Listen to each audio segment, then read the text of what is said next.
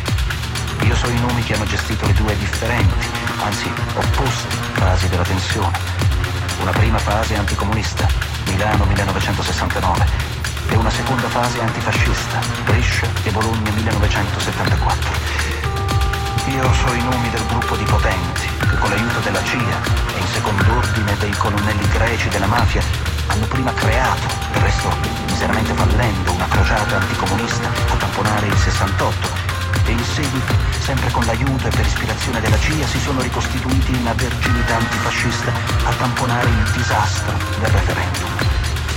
Io so i nomi di coloro che tra una messa e l'altra hanno dato le disposizioni e assicurato la protezione politica a vecchi generali per tenere in piedi di riserva l'organizzazione di un potenziale colpo di Stato a giovani neofascisti, anzi neonazisti, per creare in concreto la tensione anticomunista e infine i criminali comuni fino a questo momento e forse per sempre senza nome, per creare la successiva tensione antifascista. Io so tutti questi nomi e so tutti i fatti, attentati alle istituzioni e stragi di cui si sono resi colpevoli. Io so, ma non ho le prove, non ho nemmeno indizi.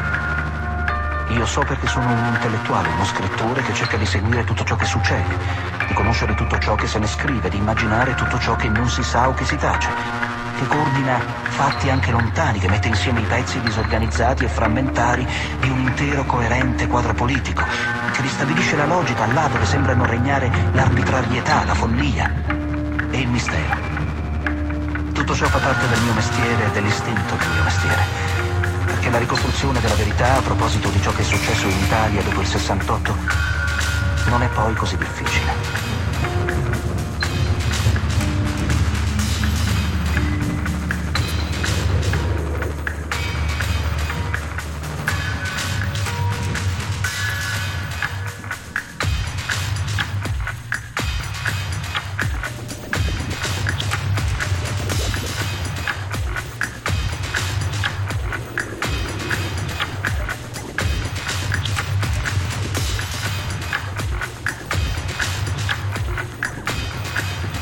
Giornalisti e i politici, pur avendo forse delle prove e certamente degli indizi, non fanno i nomi. A chi dunque compete fare questi nomi?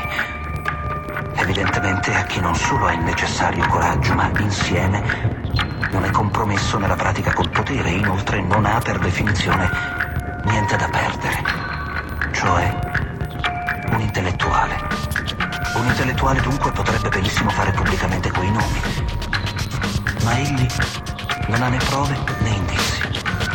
Il potere e il mondo, che pur non essendo del potere, tiene rapporti pratici col potere, ha escluso gli intellettuali liberi proprio per il modo in cui è fatto